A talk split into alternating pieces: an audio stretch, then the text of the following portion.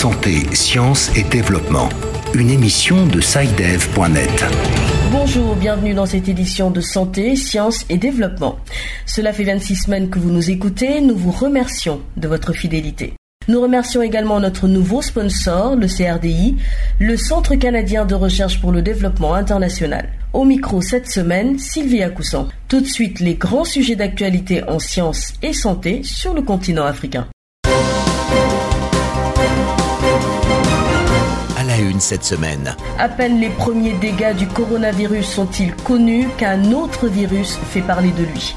Le virus Crimée-Congo qui a fait 7 morts en 48 heures au Mali nous retrouverons sur place Mardoché Boli. 65 milliards de francs CFA, c'est la somme que recherche le Togo pour lutter contre les trois maladies qui font des ravages sur le continent, le paludisme, le VIH-Sida et la tuberculose. Notre grand format cette semaine est consacré au pacemaker.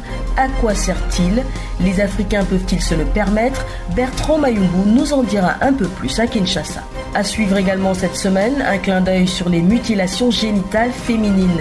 Un outil en ligne permet désormais d'évaluer le coût des dépenses requises pour soigner les conséquences sanitaires. Nous en parlerons avec Abdelaziz Nabaloum à Ouagadougou dans la rubrique Kezako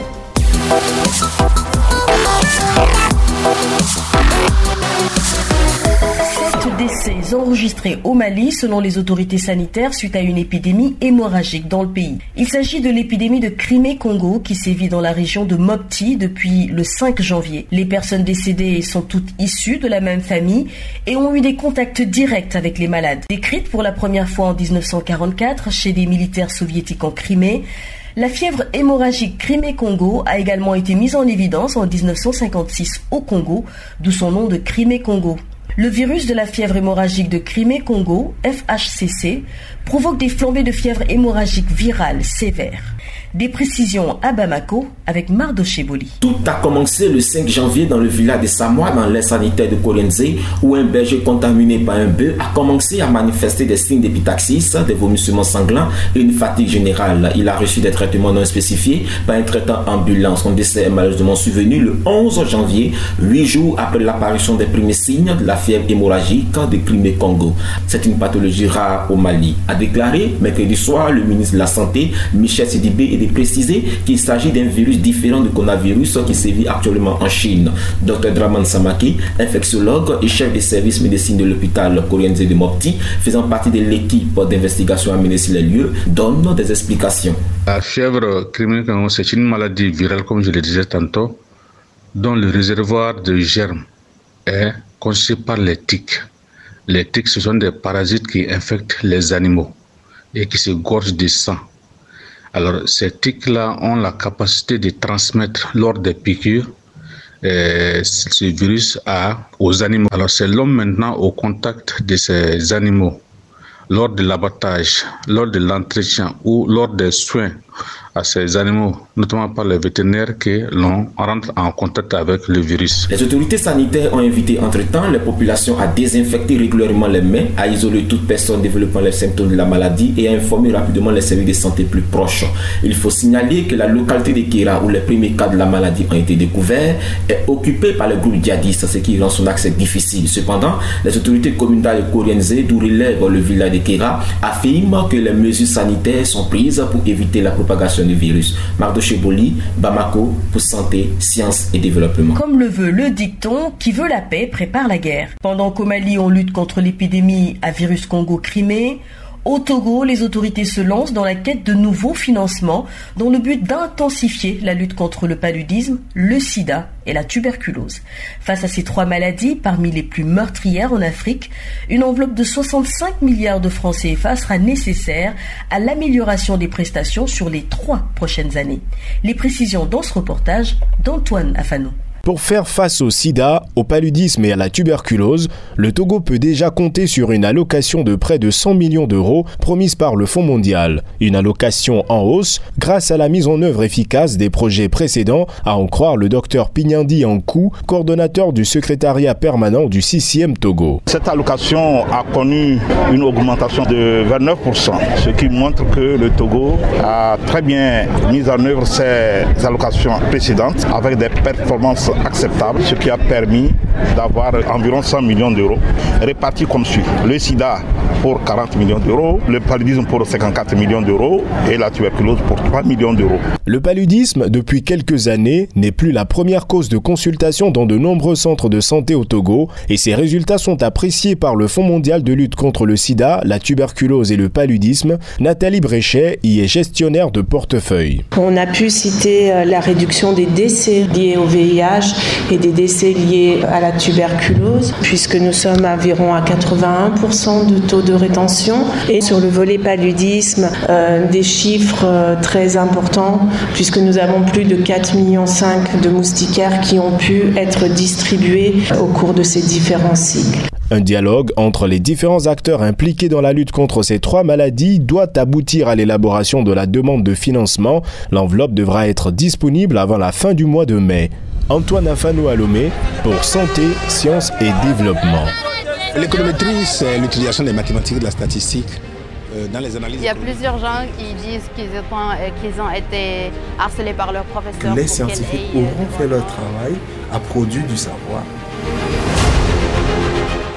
Grand format. Le pacemaker, synonyme en français, stimulateur cardiaque. C'est un dispositif portatif destiné à susciter des contractions rythmées du muscle cardiaque lorsque la stimulation physiologique est déficiente.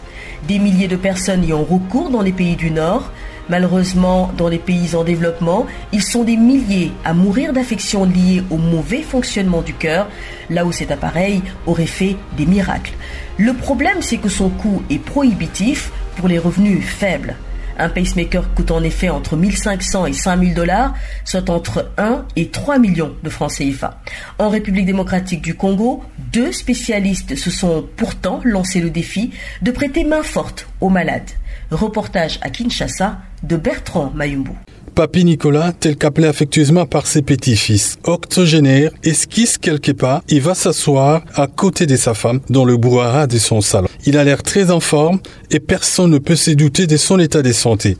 Pourtant, il y a trois ans qu'il vit avec un pacemaker ou un stimulateur cardiaque. Parce que tout simplement, sans cet appareil logé dans son organisme, son cœur risquait de s'arrêter. Pays au sous-sol riche, scandale géologique et minéralogique, deuxième poumon vert de la planète, 80 millions de terres arabes, quoi de plus anormal que la République démocratique du Congo soit reléguée parmi les pays les plus pauvres du monde. Tout compte fait, trois cardiologues seulement capables de poser un pacemaker. Pour un pays de plus de 80 millions d'habitants. Docteur Yves Lobenga, spécialiste en cardiologie et maladies vasculaires. Sur Kinshasa, nous sommes constitué d'une équipe de trois ayant pour tâche euh, d'implanter les stimulateurs cardiaques d'une part, d'autre part de vérifier les indications de pose de stimulateurs cardiaques, indications provenant des tiers, c'est-à-dire les médecins généralistes ou les médecins de toute autre discipline, et enfin le contrôle des stimulateurs cardiaques fonctionnels ou défaillants des patients qui ont été implantés à l'extérieur du pays. La République démocratique du Congo doit faire face aux différentes épidémies,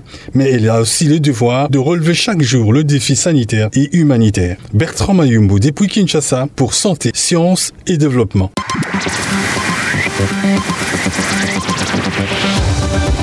Kesako, qu'est-ce que c'est? Vos questions à la rédaction, les réponses de nos experts. Je me nomme Jakaridea Siribier. J'appelle du Burkina Faso. Selon l'OMS, l'Organisation mondiale de la santé, il faudra environ 1,4 milliard de dollars par an à l'échelle mondiale pour soigner les effets des mutilations génitales féminines. Mais est-ce que le problème est si sérieux que cela alors qu'il y a des enfants qui meurent de paludisme, de sinusite, de malnutrition? Est-ce que le jeu en vaut la chandelle? Au minimum 600 milliards de francs CFA requis par an et par pays pour soigner l'impact social et sanitaire des mutilations génitales féminines. Le jeu en vaut-il la chandelle? Question de Zakaria Siribé à Ouagadougou où nous retrouvons Abdelaziz Nabaloum. Bonjour Abdelaziz. Bonjour Sylvie, bonjour à tous. Alors, le Burkina Faso est l'un des pays où les mutilations génitales féminines se pratiquent le plus. Euh, comment réagissent les acteurs de la société civile face à ces recommandations de l'OMS Au milieu des nombreux autres problèmes de santé, les mutilations génitales féminines euh, semblent quand même s'être taillées la part du lion. Hein? Effectivement, De nombreuses organisations plaident pour une hausse du budget alloué à la lutte contre les mutilations génitales féminines au Burkina Faso. Et pour répondre à la question, nous avons rencontré Salif Sawadogo. Il est chargé des projets au groupe d'appui en santé, communication et développement une association qui lutte pour la promotion de l'abandon des mutilations génitales féminines au Burkina Faso. Personnellement, je trouve cet engagement louable, d'autant plus que la pratique des MGF est une pratique vraiment répandue, une pratique vraiment qui est enracinée dans le comportement des communautés. Donc, pour que cette pratique puisse être éliminée totalement, il faudrait une synergie d'action des différents acteurs qui sont dans le domaine. Voilà, d'autant plus que lorsque nous nous référons aux différents engagements pris par les communautés pour l'abandon de cette pratique, on, remarque après le passage de chaque activité, le passage du paquet d'activités réalisées dans ces localités, le phénomène persiste toujours. Le phénomène persiste toujours. Donc pour que cette pratique prenne réellement et totalement fin, il faudrait un grand engagement de nos dirigeants. Voilà, donc pour moi personnellement, les 30% vraiment, c'est vraiment louable pour que la pratique prenne fin totalement. Donc il ne faudrait pas voir l'aspect budget. Voilà, il faut voir un peu euh, l'aspect conséquence que cette pratique engendre voilà, sur le bien-être de la famille, de, la fille et, voilà, de, de, la femme. Donc euh, personnellement, je trouve vraiment cette activité, cette idée vraiment très noble. L'avis de Salif Sawadogo, chargé de projet au groupe d'appui en santé, communication et développement, une ONG qui lutte pour l'abandon des mutilations génitales féminines au Burkina Faso.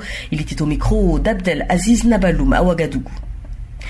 Eh bien, vous aussi, vous pouvez participer à cette émission en envoyant vos questions au numéro WhatsApp suivant, au plus 221 78 476 87 80. Je répète, plus 221 78 476 87 80 l'agenda. Dernière ligne droite de cette émission, les rendez-vous de l'actualité scientifique africaine de la semaine prochaine. Nous nous rendons à Paris pour retrouver Alia Youssouf. Bonjour ma chère Alia. Bonjour Sylvie, bonjour à tous. Un focus sur trois événements clés qui pourraient être d'un grand intérêt pour les scientifiques africains. Tout à fait, en commençant par l'appel à candidature 2020 pour les bourses de doctorat OWSD. La bourse est offerte aux femmes scientifiques des pays en retard dans les domaines des sciences et de la technologie pour entreprendre des recherches recherche de doctorat en sciences naturelles, en génie et en technologie de l'information dans un institut d'accueil d'un autre pays du Sud. Comment postuler, Alia? Alors, pour faire acte de candidature, allez sur le site de sidef.net à la rubrique annonce. Sylvie, vous qui êtes abonnée à sidef.net, vous devriez vous retrouver assez Pour la curiosité, je veux bien, Alia. Et puis, il y a aussi une conférence à Dubaï. On ne peut rien vous cacher, Sylvie. En effet, les 19 et 20 février prochains se tient à Dubaï, aux Émirats Arabes Unis, la 11e conférence internationale sur les biocarburants et la bioénergie. Avec un intérêt certain pour l'Afrique qui connaît de nombreux problèmes d'approvisionnement en électricité. En effet, Sylvie, tous les leaders mondiaux du secteur de l'énergie devraient être à Dubaï pour partager leurs recherches lors de ce programme scientifique exclusif qui aura lieu du 19 au 20 février 2020 sur le thème carburant et produits chimiques de nouvelle génération. Enfin, retour sur le continent avec cet événement très attendu à Kinshasa. Il s'agit du salon e-commerce et fintech à Kinshasa. Cette première édition aura pour thème innovation financière et usage domestique mobile money, mobile banking, messagerie financière, start-up dans la fintech, e-commerce, logisticien, statisticien, organisme de promotion d'inclusion financière, tous se représentent à ce grand rendez-vous. Cette première édition se déroulera sur deux jours, du 21 au 22 février 2020. Première édition du salon e-commerce et fintech à Kinshasa les 21 et 22 février 2020 à Kinshasa. Et voilà Sylvie, voilà l'agenda. Merci infiniment Alia pour tous ces détails. C'est avec vous que nous clôturons cette 26e édition de Santé, Sciences et Développement. Merci à l'équipe de la rédaction qui a préparé ce numéro. Par ma voix, elle vous remercie encore une fois de votre fidélité et vous donne rendez-vous la semaine prochaine. D'ici là, portez-vous bien et à bientôt. Cette émission est disponible en podcast sur le site sidev.net/fr. Cette émission a été réalisée sur financement du CRDI, le Centre de recherche pour le développement international, un organisme public canadien. Le CRDI investit dans le savoir, l'innovation et les solutions afin d'améliorer les conditions de vie dans les pays en développement.